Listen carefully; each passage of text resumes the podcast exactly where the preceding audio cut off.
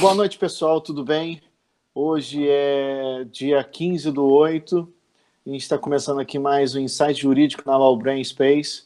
É, comigo, Rafael Souza, Jorge Alexandre. Dá uma boa noite, um alô aí pro pessoal. Fala, pessoal, boa noite. Boa noite. Bem, pessoal, lembrando que nem a esquerda nem a direita, sempre em frente. A primeira pauta de hoje que eu trago é sobre a investigação daquele procurador Dallagnol. O Conselho Nacional do Ministério Público, ele reabriu o inquérito, inquérito não é inquérito, processo administrativo. Processo.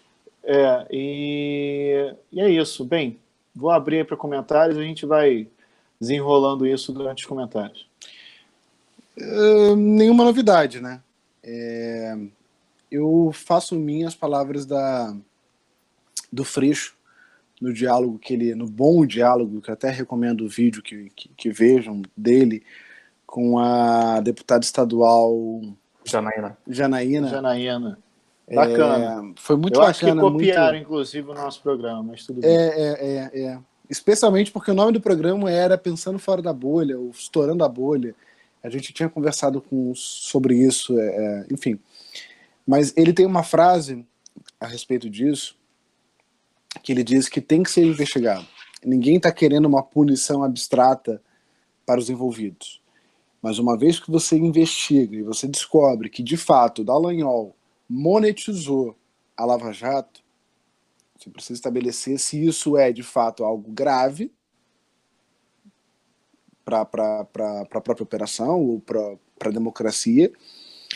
E em constatando que isso é grave, saindo do caso concreto e indo para o caso abstrato, se a gente pensar que basta a, a, a acumulação de dois atores, ou Ministério Público e juiz, ou promotor, ou é, é, delegado e juiz, para você criar toda uma repercussão e fazer dinheiro às custas disso, isso é muito grave. E o segundo ponto é, o Dallagnol, em algumas trocas de mensagens que precisa novamente ser investigada, ele se reuniu com investidores estrangeiros. E aí eu volto para uma pauta que conversávamos antes fora do ar, que é justamente essa pressão econômica muito forte, que eu entendo a pressão econômica no viés político. Eu entendo essa relação, às vezes promíscua, às vezes saudável, entre os agentes econômicos e os agentes políticos. Mas quando nós saímos desse campo e vamos para a esfera judicial, processual, você tem importantes mecanismos da Constituição, importantes garantias constitucionais sendo abaladas. E no final do dia, é o poder econômico sendo uma ruptura do constitucionalismo moderno. Isso não é uma frase de efeito, não. Isso é algo extremamente grave. Porque hoje a gente entende que a Constituição precisa ser resguardada em sua integralidade e o Estado precisa responder a esse poder econômico com uma regulação ou com uma sanção, etcétera, ou nós vamos ruir em termos de democracia. Como disse é, Gilmar Mendes... Eu faço minhas palavras, Rafael, com relação à necessidade de investigação é, dessas mensagens, no caso envolvendo o Dallagnol. Uma coisa que só que a gente enfrenta uma barreira muito grande aqui no, no Brasil quando a gente fala...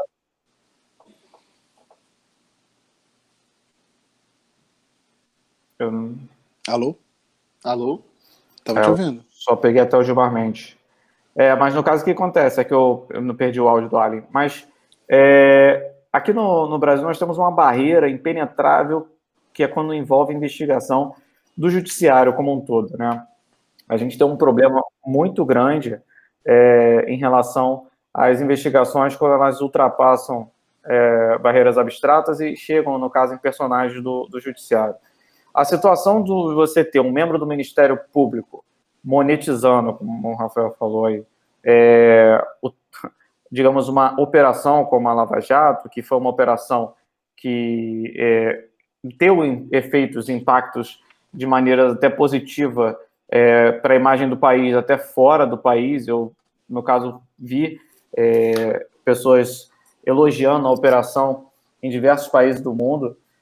Então, assim, quando você vê que a operação pode ter sido utilizada, né, vamos utilizar a hipótese aqui, é, para monetizar alguns membros do judiciário,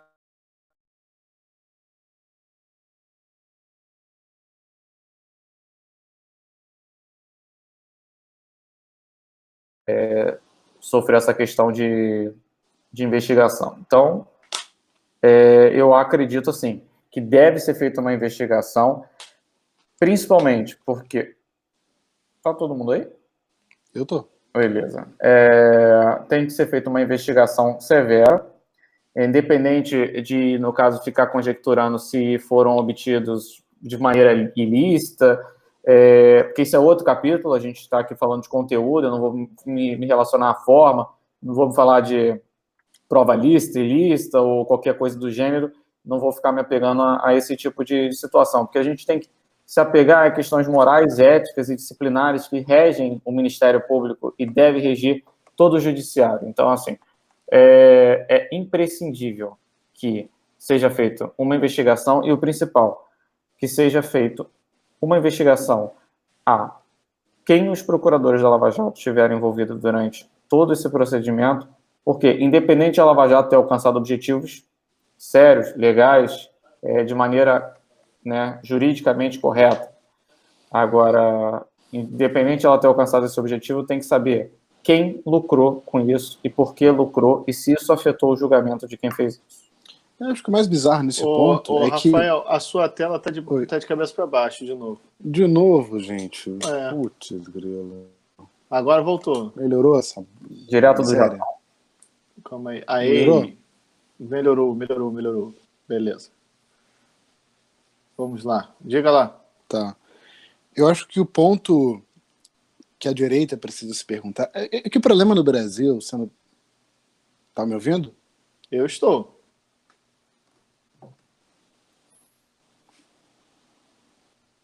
Acho que o problema no Brasil é que a esquerda, ela é completamente... É... Qual é a palavra certa? É voraz. E às vezes se perde no argumento, e às vezes se perde na argumentação. São poucos os da, da esquerda que tem uma argumentação mais centrada, mais pautada no discurso é, de equilíbrio.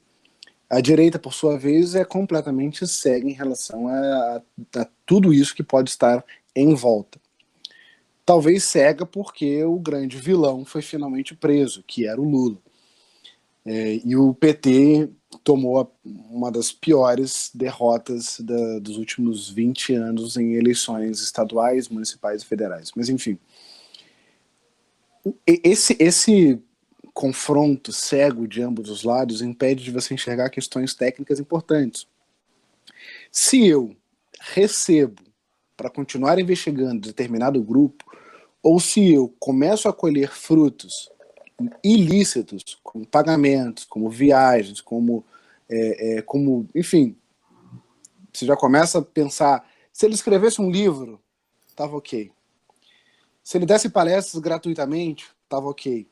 Mas ele começa a participar de um setor, de uma seara que não faz parte da seara do Ministério Público. Não cabe ao Ministério Público e não cabe a um promotor federal sentar com agentes econômicos com grupos econômicos é, é, de peso, que são capazes de, é, é, de fazer quebrar o país.